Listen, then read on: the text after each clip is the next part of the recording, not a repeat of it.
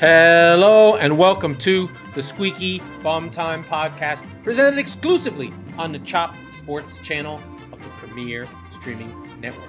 We are recording this on Thursday, February 20th. No, we're not. On Monday, February 20th. I am your host, Laurent Courtines. In this episode, Arsenal comes back off the head of a keeper, City stumbling, and why I'm okay with it, and, and United are actually real contenders. But first, oh my god, Graham Potter is doomed, and we will go to XG School. But before we get to that, please like, subscribe, share the show. It means everything to us. If you love me, if you listen to the show and you aren't sharing, I'm not sure our relationship is going to work, but please do like, share the show. It means everything. Please uh, follow the links in the description to um, find out where to find the show uh, I'm on Laurent Courtines on YouTube, um, and you can go to the Chop Sports Network to find anything you want to. Please like and subscribe to the show. Let's get to it. So, Graham Potter is doomed. Uh, why do I say that? Um, Chelsea lost this week to Southampton at home on a free kick by James Ward Prowse. And the football itself is is not what's important.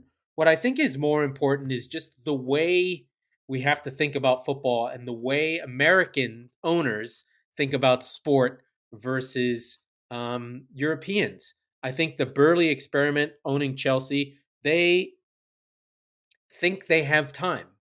They think they can hire um, a project coach that can loot that can go five and 11 one year or go one and 15. You know, like if you think about uh, Jimmy Johnson when he first took over the Dallas Cowboys job. Sorry, my European friends. This is a famous story. Uh, Jimmy Johnson, who went on to become a great coach for in the NFL, but he took on the biggest. It would be the equivalent of taking on Manchester United and finishing just above the or finishing in the relegation zone. Except the NFL doesn't have relegation. They had a one in fifteen season in a sixteen game season, and it was fine. They traded their best players away uh, in um, Herschel Walker. This is like 1990, I think, or maybe 1989, and um, got all these picks and ended up turning the franchise around. And if Todd Boehly thinks that he can do that with Graham Potter, he is mistaken. Football does not work that way in Europe. We have to keep bringing this up. It's not te- it's not owners and players. There's a third estate. It's fans and a fourth, the the writers who represent we're supposed to represent the fans. The Chelsea fan and supporter is not going to accept losing.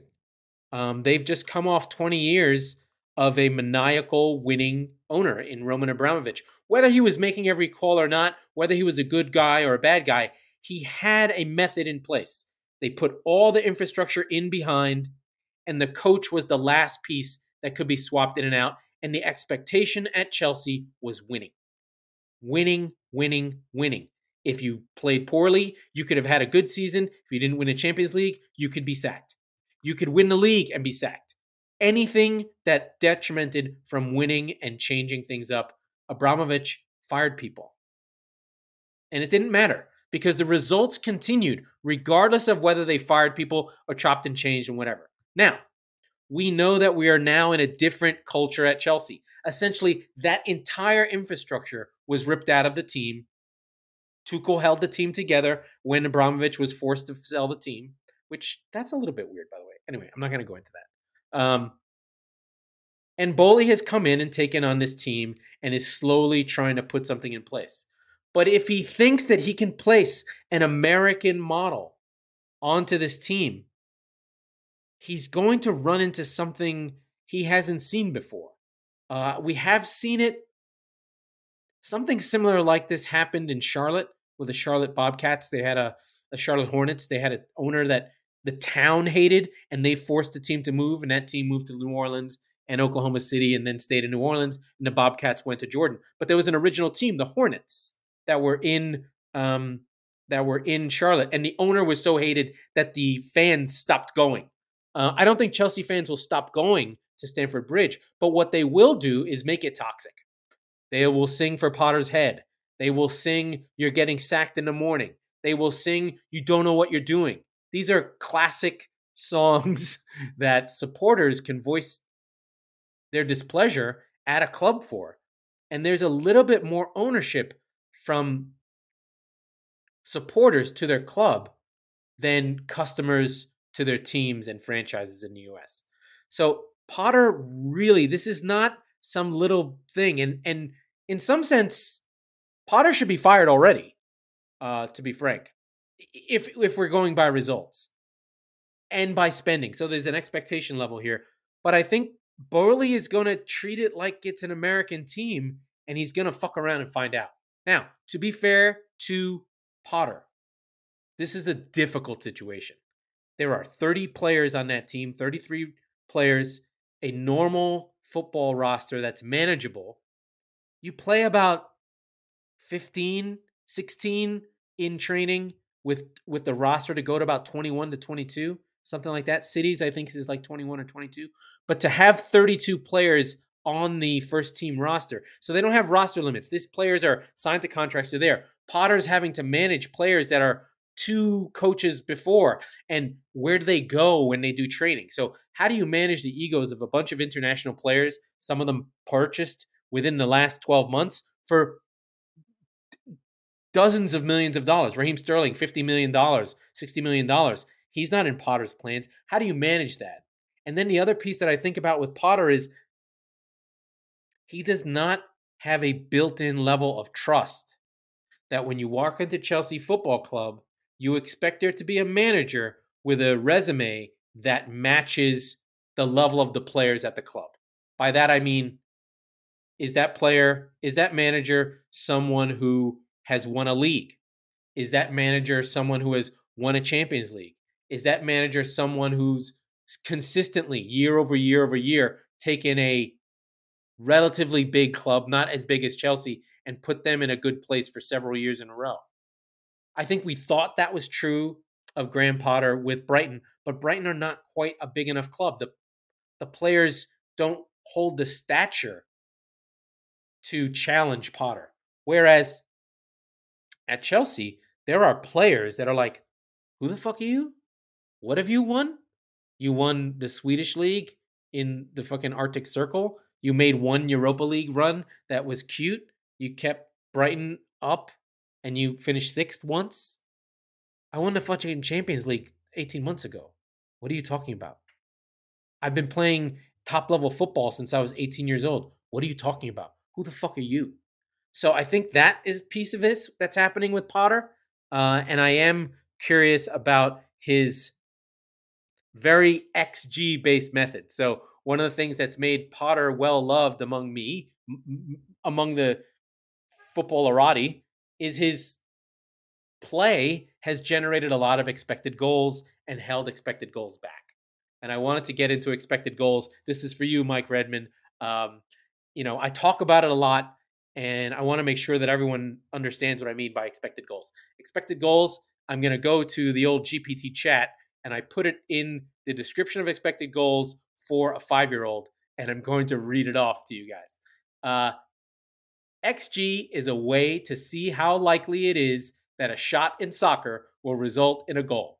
It looks at things like how far a play away from goal, the angle of the shot, and how the ball got to the player.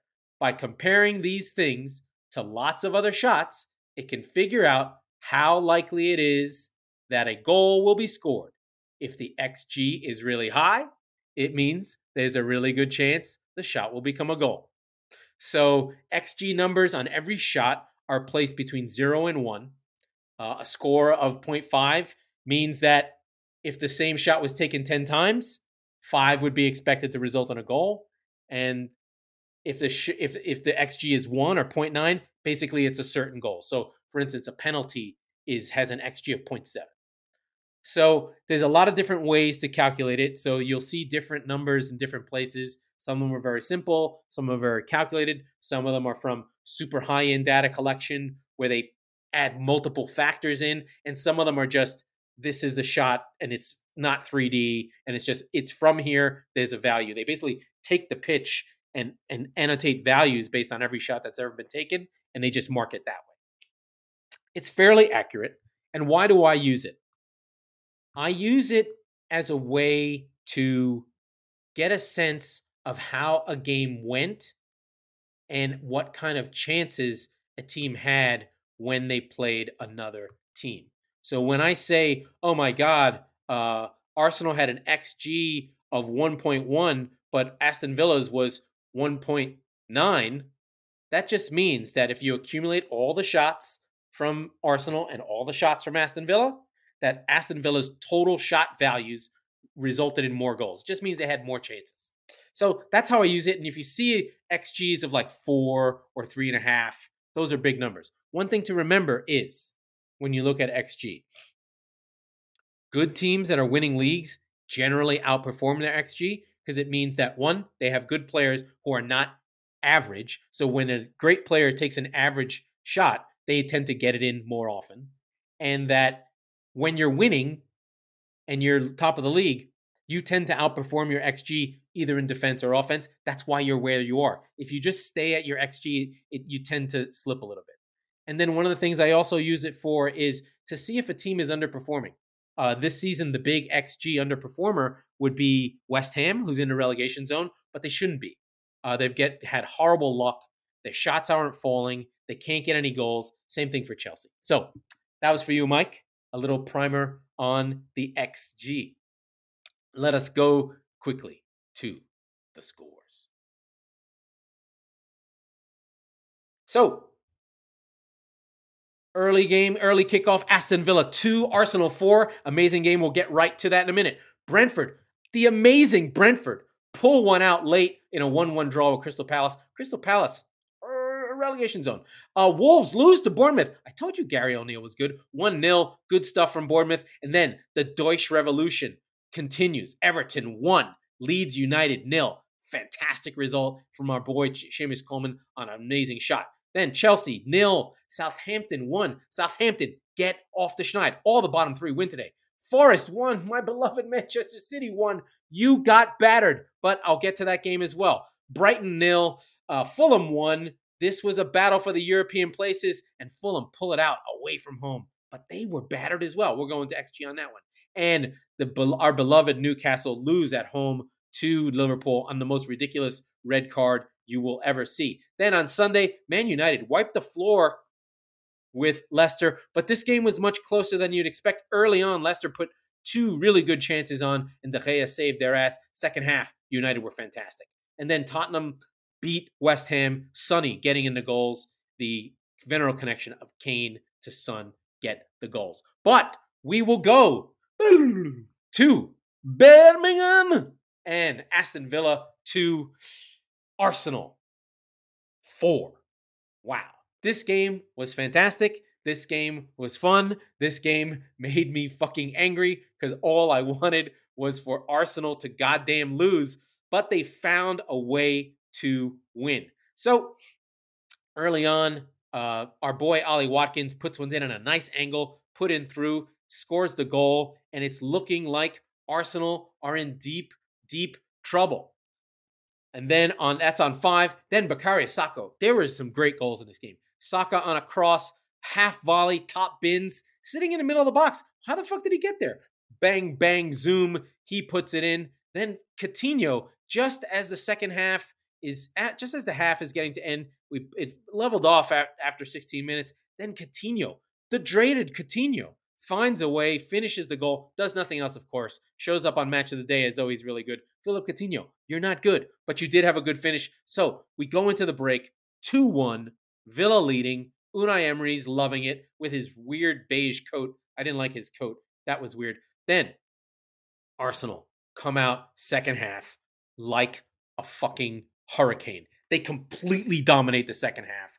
They come at it, you know, shot after shot after shot. Eddie Nketiah, three in a row, 61, 61, 61. And then boom, our guy Zinchenko off the corner, unmarked.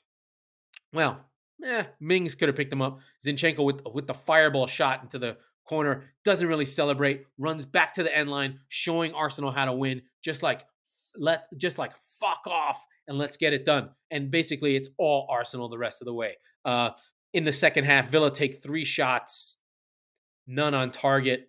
Uh, sorry, take three shots, all saved, but Arsenal just take 18 shots in the second half. They're like, we're not losing this fucking league. There was one moment where you felt like Arsenal were in deep trouble when Martin Odegaard missed on 77. That was the highest XG spot there. Also, Eddie Nketiah, it missed one in the middle of the box. And Nketiah has had a hard time, but he hasn't stopped working. And then late in the game, Jorginho, edge of the box, fires it in, hits the post, and goes off the back of the head of Emi Martinez. Ensuing scenes. Um, there is a corner late that um, that Emi Martinez against the orders of, of Unai Emery, tries to go up and uh, and score. Martinelli gets a late goal uh, on the 98 uh, to win it. Now I have to be I have to get the drama right. Jorginho's is in 93 plus, 93rd minute.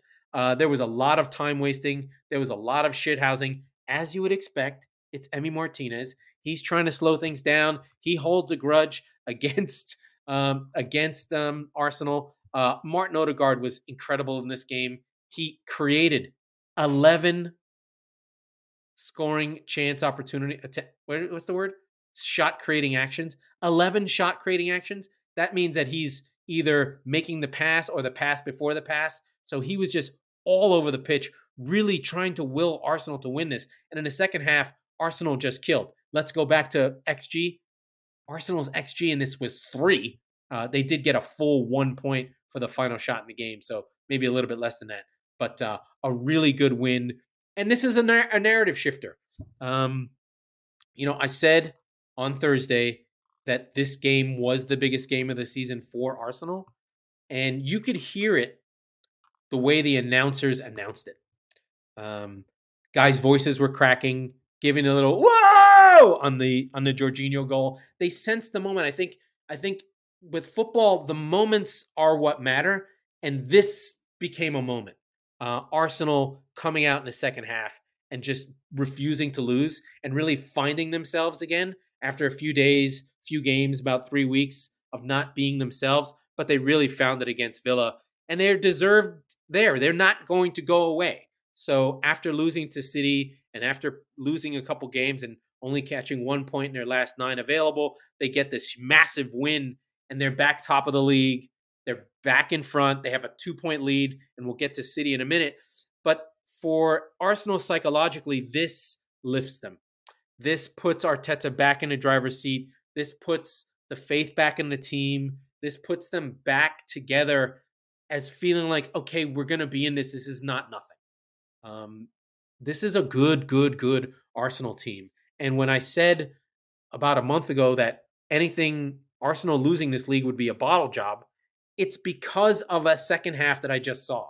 This is how Arsenal have been playing all year. And this three week blip was not really how they played. City haven't played this well at all, all season. City have not played as well as Arsenal in hardly any games all season. So to get Arsenal into this space is where they need to be. It's where you believe in them. It's where you feel like they have the look of a champion. There's a lot of psychological stuff you've got to take on a team. They, there's smell, there's feel, there's energy, there's they got down and now they've lifted themselves back up. Does this win now lift them up and say, okay, we're here, we'll puff our chests out, we got a late winner? The later the win, the more likely you feel good about yourself. There's something weird that happens in football. And that is why this show is called what's the show called? Squeaky Bum that was a squeaky bum time goal and a squeaky bum time game for Arsenal midseason. There's a long way to go. There's a long way to go, but for them, this uh, this is massive.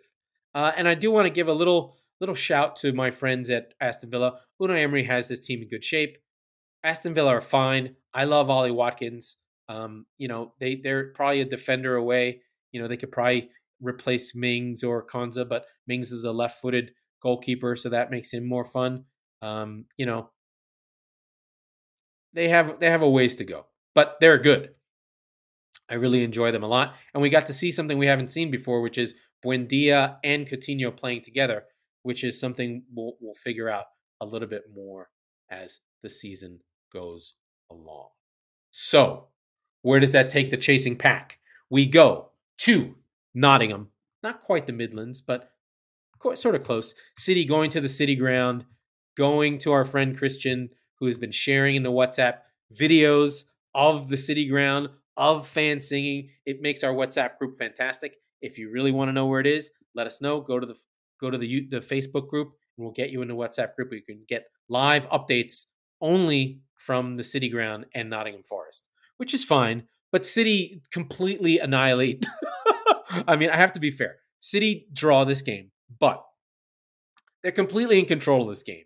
Uh, it's really not a contest that I'm worried about, and it's one of the reasons why I'm not particularly worried for City in this game. They missed tons of chances, tons and tons and tons and tons and tons of chances. Just unbelievable amounts of chances. And the fact that they only scored one goal on 2.5 XG uh, really goes to show what they missed. Haaland missed sitter, sitter, sitters. Uh, Bernardo Silva's was an amazing goal. Another assist for Jack Grealish, who's been playing, who's been City's best player over the last uh, couple weeks. Again, shot creating actions. Jack Grealish had 10. So he was actually City's best player. De Bruyne took seven shots and only one on target. All bad. He just couldn't seem to get his shooting boots on. He had the space. He tried to do it, and he just couldn't get any good shots off. Um, Haaland, uh, he had two shots, you know, just couldn't get it done. City just huffed and puffed and never really got anything done. But the thing that I want, there's two things about the City game that I do take in. On 58, Neco Williams and Andre Ayew come in for Danilo and Colback for, for Forest. On 72, Mangala comes in for Shelvey. On 79, Toffolo comes in for Lodi. And on 79, Wood comes in for Aurier. Have you noticed that I have not mentioned any city changes? So Forest made all five of their changes. So of their 11, they swapped them all out. They had fresh legs in the game, and you could tell. You could tell City were leggy. City were mentally sort of slowed down. I would have taken De Bruyne off because I felt like Forest were getting a, a foothold in the game, not because of their play, but because of their energy. They had hung on, they had weathered the storm of City's attempts on goal and didn't get their goals. And then on 84, there's Chris Wood, back post from Morgan Gibbs White, one of the best players out of uh, one of the of the of the other 14. Morgan Gibbs White has got to be one of the players of the season outside of the top six. Uh, cross across the back post. Chris Wood is there, and City just kind of lost energy. Um, Bernardo may have been at fault. I don't know. I don't understand why you're winning 1 0 and you're in the 80th minute. You don't go to your traditional back four that they did the other day against Arsenal and solidified the team. Um, and I just wonder, you know, sometimes Pep just does these weird things and you're just like, how can you not see this? I can see this. I can see this. I'm not smart. Um, then the other one that I want to talk about that the city city world, if you're into city world, uh, which most of you aren't. And this is one of these things that only fans of their clubs can see is Ederson for City, our goalkeeper, has been poor. Um, he's the third worst save save percentage in the league. Basically, of the last 14 shots on goal against City, eight have gone in. So we're not getting that extra line of defense that that that Alisson uh, Alisson provides for um, for Liverpool, and we'll go into that when we get to to, to Newcastle. Ederson just doesn't bail City out. You want him to bail us out once in a while.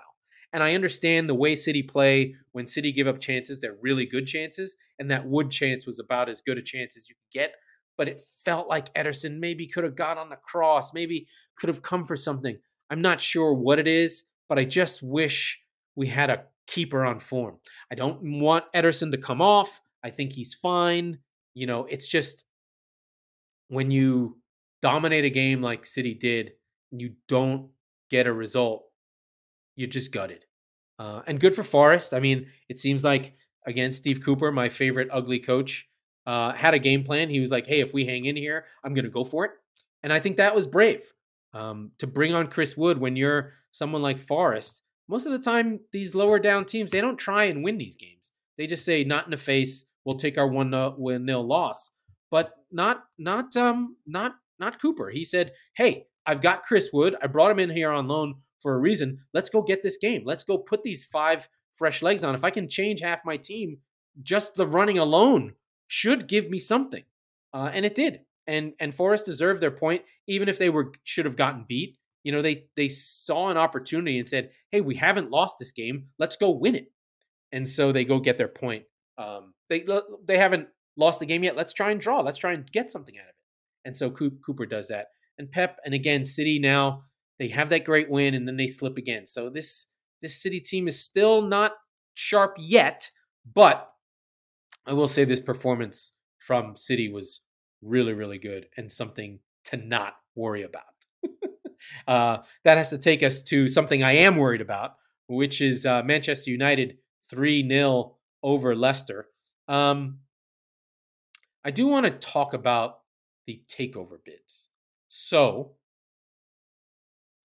United are up for sale. I think the sale of Chelsea really pricked the ears up of all these um all these owners. And we're just like, you bought what for Chelsea? I'm Man United. It should be worth seven billion dollars.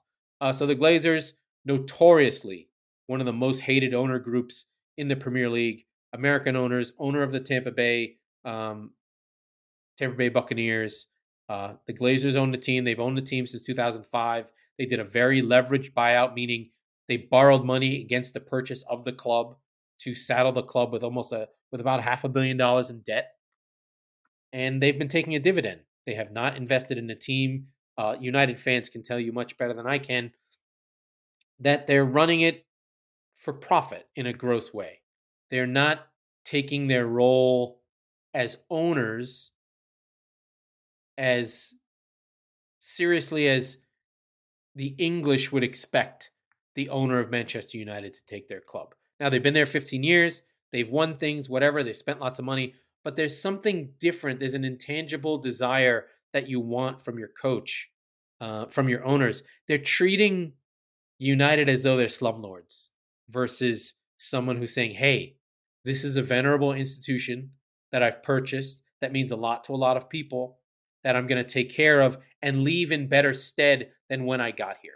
So right now they've let United decline the same way that Mike Ashley let Newcastle decline.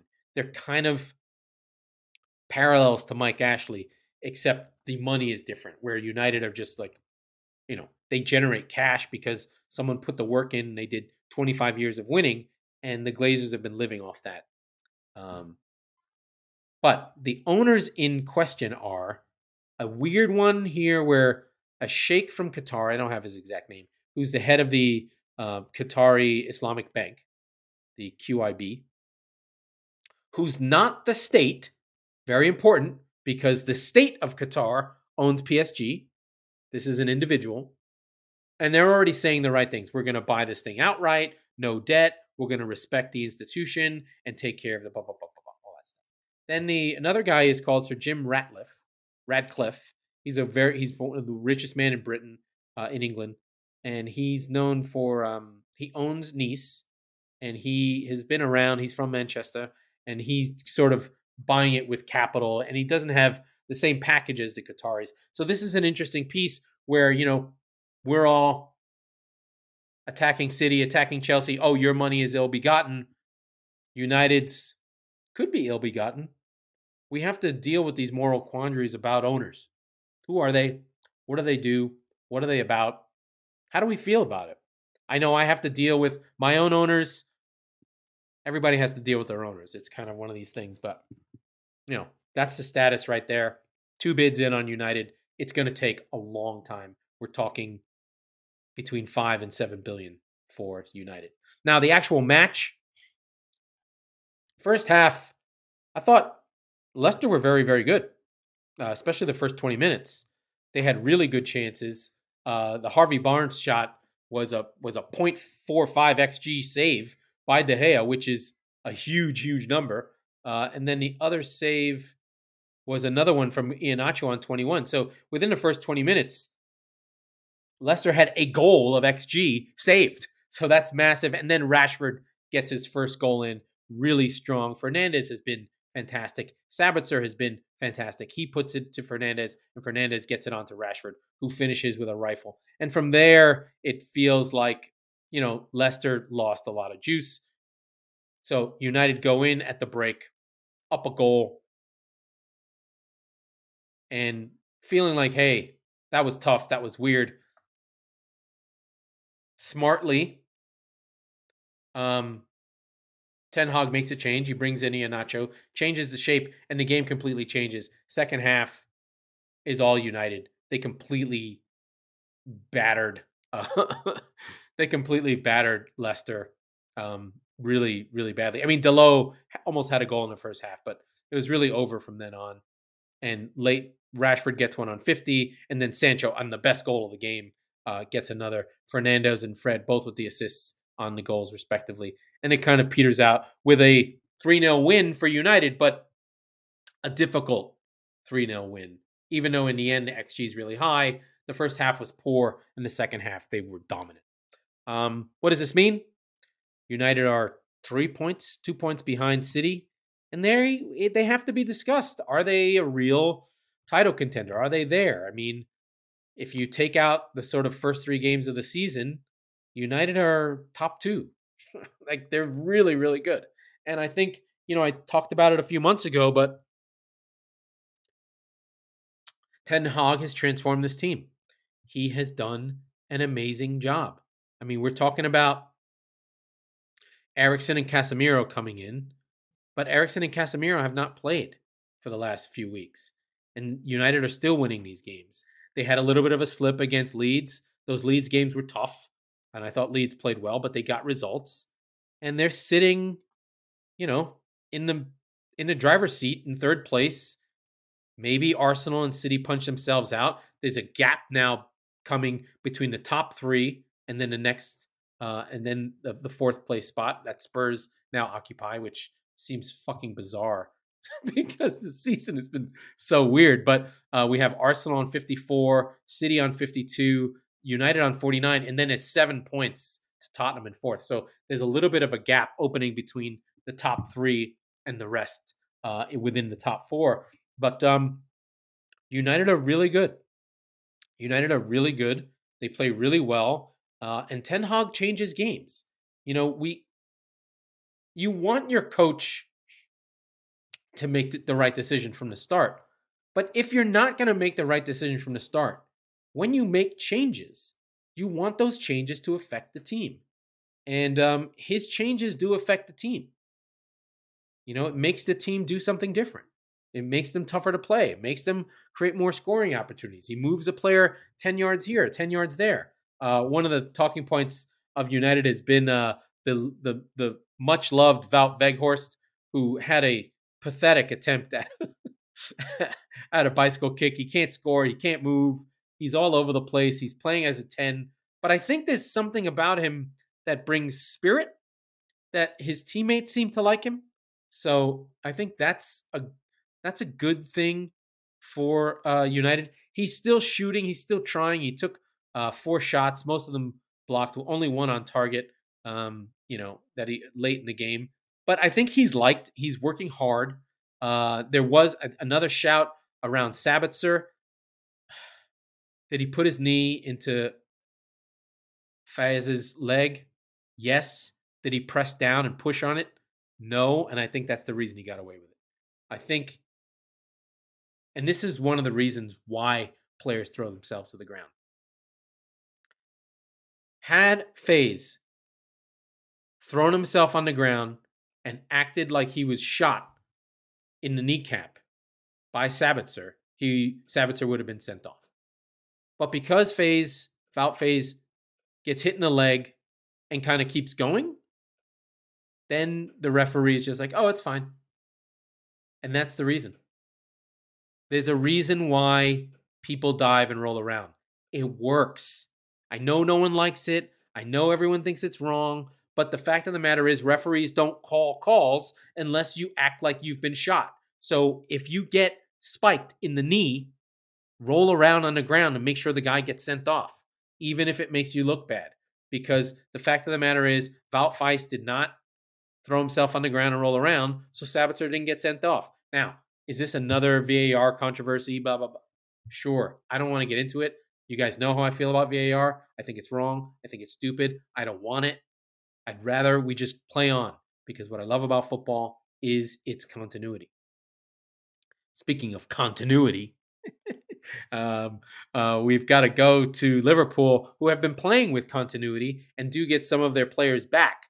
Uh, they go to Newcastle, and what you expected would have been a massive game. And in the first few minutes, Newcastle are on. They're on top of of Liverpool. Um, uh, Almiron almost puts one in, but um, again, that Ederson versus Alisson thing, Alisson comes off his line and saves it. Thank God for Liverpool. They need him. They're still a little, little, a little flaky, but this is a good away win. Um, uh, let me just go into the play log here. Yeah, first few minutes, yeah, Almiron goes in and Saint-Maximin has a different shot.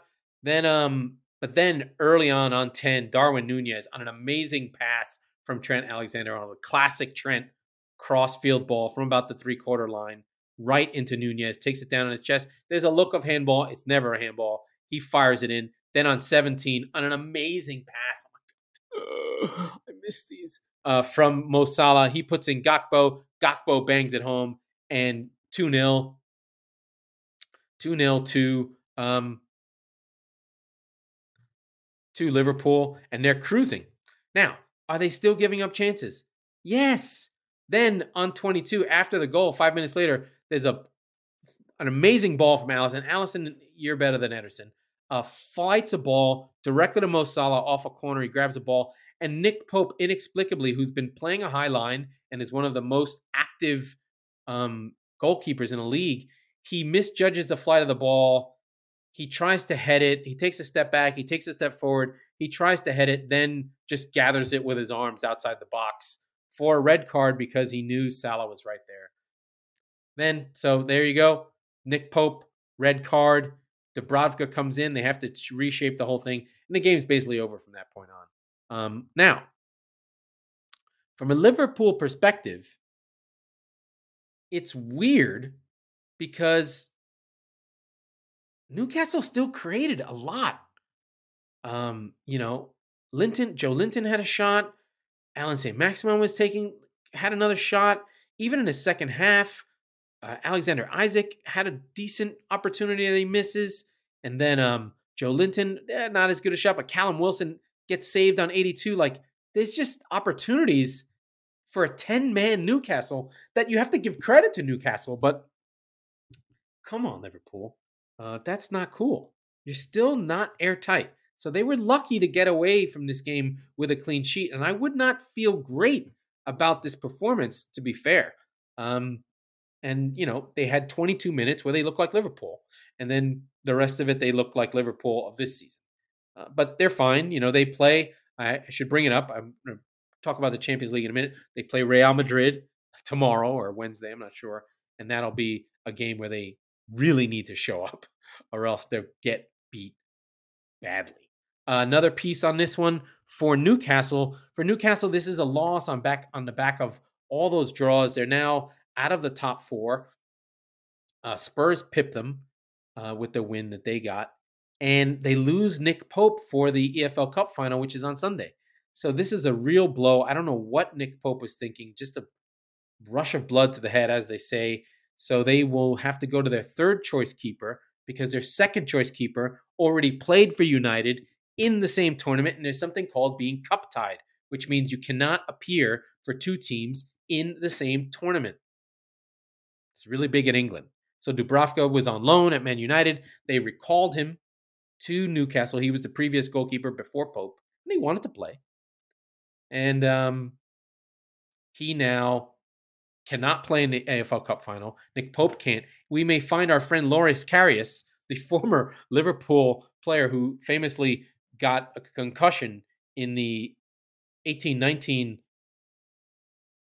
1819 Champions League final for Liverpool because uh, Sergio Ramos elbowed him in the head. which was fucking bullshit. Anyway, craziness, craziness. But we'll see what's there. Liverpool have Real Madrid, City have Leipzig, but we'll cover that in a minute. Chelsea. So we move on to our friends in Chelsea. Um, I don't know what else to say about this team. They cannot score. I talked about it on Thursday. I was like, you've got to score against Southampton. And they couldn't score against Southampton. I can't believe it. It's fucking absolutely mind boggling that Chelsea Football Club, one of the great clubs in London, cannot score goals to save their fucking life. They're not even creating goals. Like they had one and a half XG. Okay, to 0.8 for um for Southampton. Southampton were game for this game. Selles has already said, I want the job over um, over Jones. He's got the playing well. He looked great on the sideline. Raheem Sterling missed an inexplicable goal. Uh, classic Raheem Sterling. He always misses these kinds of goal. That his misses, his four shots were worth one goal. Uh, 0.9 xg. Uh, I'll, I'll stop talking about it. But yeah, more of the same. I could have told you, Chelsea fans, Raheem Sterling ain't scoring goals unless you give him goals. You got to put it on a platter for him. So more of the same from Chelsea. More control. Kovacic was there. Enzo Fernandez, like I said, looked good. He went with Fofana, Datro Fofana at striker because he still can't find one. And Madueke was in there and Mason Mount on the other wing. He's still teetering and tottering and trying to figure out what the best group is. Um, Koulibaly came back in. He was a mess uh, for Silva. No Silva in this game. Ended up, I think he had to bring him on later. Did he bring him on? I don't remember. No, he did bring on um, Fofana for Koulibaly. So a lot of weird stuff going on with Chelsea. And again, like I said at the top of the show, I don't know what's going on with Potter. Um, you guys know I loved him. I loved what he did at Brighton. I think in the long run he would he will turn this team around unless they do see him as less than. I don't think his skills are missing. It's a psychological thing. Maybe the players are like, you ain't it. You're not him. So uh, Chelsea just have to turn this around. They do have an opportunity to turn around. They are in the Champions League. So Chelsea do um, take, they already took on Dortmund last week, but, you know, they're down a goal. They have another week to prepare for that game and see if they can't turn that around. But again, they haven't scored two goals since the War of 1812, since the Battle of Stamford Bridge. I don't know how they're going to score two goals to beat um, Dortmund. Uh, and now, your top four Mr. Tottenham Hotspur defeats West Ham. Um, this was an ugly game first half, very much what you'd expect from a London derby, what you'd expect from two teams that are known for their hooliganism between each other, not in general. But uh, this was an ugly, ugly first half. Uh, the only cheers in this game were for tackles. Some people like that kind of stuff. It was not fun to watch. Uh, and then in the second half, it opened up. Emerson on a really good goal from Ben Davies. They were both playing fullback. They were both playing wingback. Um, really nice uh, combination play there from Højbjerg to Davies onto Emerson, who's played great since um since uh, Porro came in, and then Son from Kane, who else on 72 to get the two goals and put West Ham away. West Ham are so so bad right now. They can't seem to score goals at all. Um, they have the firepower; it's there. They only put one shot on target versus Spurs. Spurs ain't this good. That's Eric Dier in the middle of defense. What are you doing? It's Clément Lenglet. Like, this is not a great defense. What are you doing, Spurs, uh, uh, West Ham? You've got to attack this team. You've got to find a way to hurt them. They're not this good. Stop being so defensive. Open up. Like if you're going to lose, lose trying. So Moyes, I think any other season he'd be in trouble, but he's getting a lot of opportunity within the context of this season. I'm not sure he deserves it. Um, there's nothing here that says that that West Ham are good, aside from the fact that their XG is good. So yes, they lose, but they're losing well, and they're taking shots and they're creating opportunities for themselves, but they are in the relegation zone. It's a fact. It's a fact. They're 15 goals off their XG. That's bad finishing. It's shocking. Their XG difference is plus two, but in real actual sport, they're minus 10. That's a 12 goal swing. When you have a 12 goal swing in XG, you're in the relegation battle. They should be somewhere in the top 10, uh, frankly. That's what their underlying numbers say, that they are a top 10 team. They're playing like a top 10 team, but are in fact in the bottom three. It's shocking. And I'm sure David Moyes is showing these stats to people going like, how the fuck are we not winning these goddamn games? There's no way they should be this bad. I want to look at the culprits of who's taking these shots and not getting the goals in. I think I looked at it a while ago, and I just want to look at it again it's sort of spread throughout the side.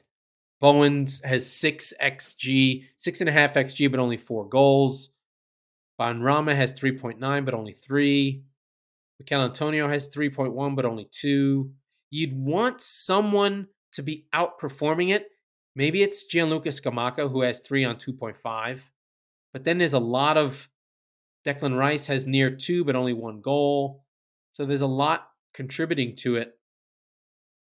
And it's just shocking how unlucky they've been. They just can't seem to get their goals to go in. Um, and it's pretty bizarre. Uh, same here. Same goes for Bowen. Bowen is the one who you'd expect to have, you know, at least two, three more goals. Uh, they just need someone to outperform. Like somebody has to show their class around goal, or else they will be in this relegation zone. And I think ultimately, if they move on from Moyes, they'll be in more trouble. Um, and that's that's my West Ham take. And then for Spurs, Spurs are in the top four. They're just plugging along, winning the games they need to win. Um, they're still scoring more than you expected. Defense has been awful this year.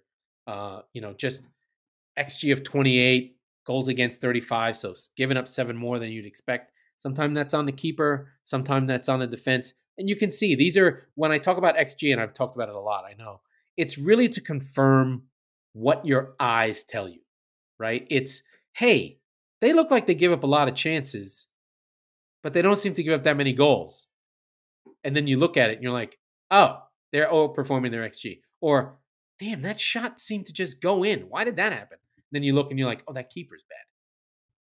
So it's really to help confirm what you see. Uh, so Spurs sitting in the top four. Uh, they have a game in hand on Newcastle, but they're they're they're they, you know they're a point ahead of them. There's no reason that they can't finish in the top four at all. Uh, there is some buzz on Liverpool finishing in the top four now. There's a little bit of like, hey, maybe Liverpool have a run in them. Uh, I not the way they defend. I still don't see it. They still they're still way way way a midfielder away from that uh, being true. Um, but let's look at the the rest of the fixtures. So I think the big one of the rest of the fixtures was the Everton game versus Leeds. What a massive win for Dyche at home. You just expect it, you know. I mean, it's Dyche, it's Liverpool, it's Everton. They're at home. They're gonna find a way to win. But what a way to get this goal! Uh, Seamus Coleman been at the club for almost 15 years, 10 years. Was there for the good days. Uh, bought from from Ireland for like half a million dollars, has been the captain of the team, famously broke his leg, missed whole seasons, became more defensive. He was a much more up and down and attacking uh, fullback at that time. He just fires in a shot that he's hoping for, and it goes in on a tight, tight angle, uh, beating Meslier, who just stood there and watched the goal go in. Uh, we did not see much from Leeds in this one.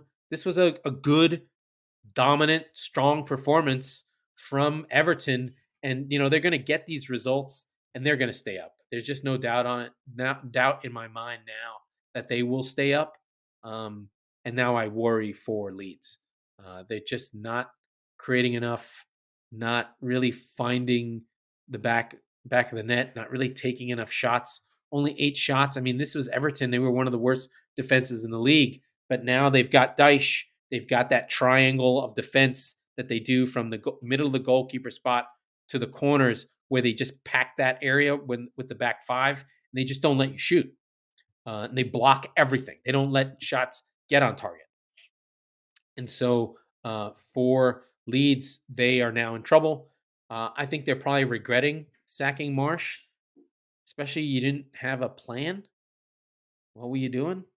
Uh, this one had some really fun feistiness uh, between McNeil and our boy Tyler Adams. A little bit of a fight on the side of the end line, double yellows.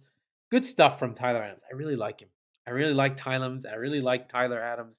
I really like McKennie. I like our American boys. We're not seeing much from Arison, Aaron, Aaronson. He seems to have uh, disappeared a little bit for them, a little bit of trouble there. Uh, another relegation zone winner. I do want to give a shout out to Bournemouth.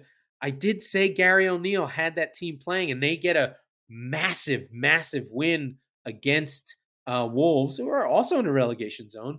But our friends from from uh, from Bournemouth do get a win, and they are out of the relegation zone, while Leeds and West Ham go in to the relegation zone. So all the bottom three won, and that means we had two go in and two go out, which is nuts. So uh, I'm trying to remember this goal.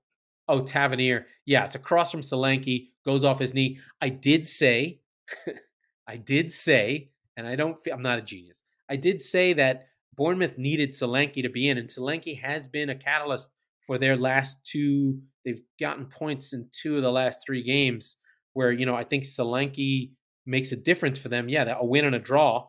Uh, Solanke is really good, and and that draw against Newcastle now looks really really valuable. I think Neto coming back in for for um, Bournemouth makes a difference. He's a really really good keeper. Uh, something that you know teams should always look at. You know he's up there in the in the xG save. He's got an 84% save percentage, 4.4 post shot xG. So a really good keeper that's stopping goals that you would expect to happen. Really good player. Really good player. Their goalkeeper, he had been out for a while. Now he's back in. When Gary O'Neill got that bump, uh, he had Neto in goal. So Neto's playing really well. Solanke's back. I still think they'll go down. I still don't think West Ham should go down. I don't think Leeds should go down. I don't think Everton should go down. I don't think Wolves should go down. So this is the difficulty. three have to go down. Who are the three? Uh, I still think it's um, Southampton and Bournemouth, but I think Gary O'Neill can feel good about what he's done for his team. And uh, we know about Lopetegui and Wolves really just driving that team forward. They're going to be absolutely fine. And then the last game of the day. Let me make sure that I check in before we go to Europe. The Fulham Brighton game was really fun. Uh, Brighton going back to their Brightony-ish ways, where they completely dominate this game. Their XG is over the roof and they lose 1 0 at home. Classic Brighton. 2.2 XG to 0.3 for Fulham. Fulham's goal is a smash and grab in the 88th minute. Again, Manor Solomon, the Israeli, on the break. Really good finish. Fires it low and hard on the break. Good pass. I think, just make sure I got this right. From Carlos Vinicius, who holds it up and then fires it over uh, for the goal for Solomon. But yeah, again, freaking the chances that uh, that they had. Mac Allister again, Solly March a couple, Ferguson one. just good, good chances that they just can't finish. A really frustrating day for for Brighton, where they could have really put pressure on the European places, but instead they sit in sixth, while Fulham are in, in sorry in seventh, while Fulham are in sixth. Liverpool are going to have a hard time jumping those two but they're both locked, nailed on to be really good, pushing for European spaces. Okay, we're getting near the end of the show. Uh, Champions League tomorrow, we have Liverpool versus Real, Napoli versus Frankfurt, City on Wednesday play Leipzig, and Inter play Porto. These are big games I bring up for Liverpool's sake. This is their season. They got to win these games. Please, please, please, please kill Real Madrid. If you can kill Real Madrid, then I'll feel better about it. Although that would mean I'd have to play Liverpool. I don't want to do that. Uh, for City, I'm less concerned about Leipzig, even though Nkunku has come back for Leipzig. Uh, Leipzig are, you know, Bundesliga teams are generally lightweight uh, in the in in the Champions League because they all play the same way. There is not a lot of variety in how these teams play. They all press, they all run, they all have poor defense.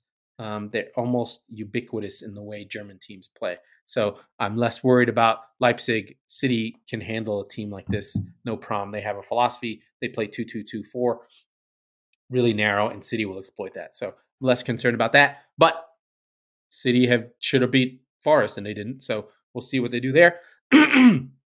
and we will check in with you on Thursday with those results. Okay, that was the Squeaky Bum Time podcast with Laurent Courtines. We are the football wing of the Chop Sports channel and presented exclusively by the Premier Streaming Network. We record on Mondays and Thursdays, so be sure to subscribe wherever you get your podcast so you never miss an episode. And if you're listening on Apple, please rate and review the show. It means everything to us.